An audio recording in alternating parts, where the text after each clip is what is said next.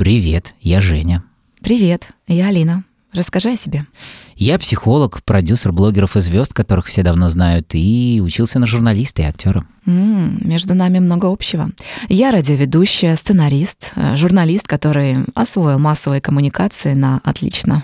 Слушай, мы бы с тобой могли поладить, вместе ходить на вечеринки, путешествовать, много смеяться, смотреть сериалы. Мне это нравится. Давай дружить.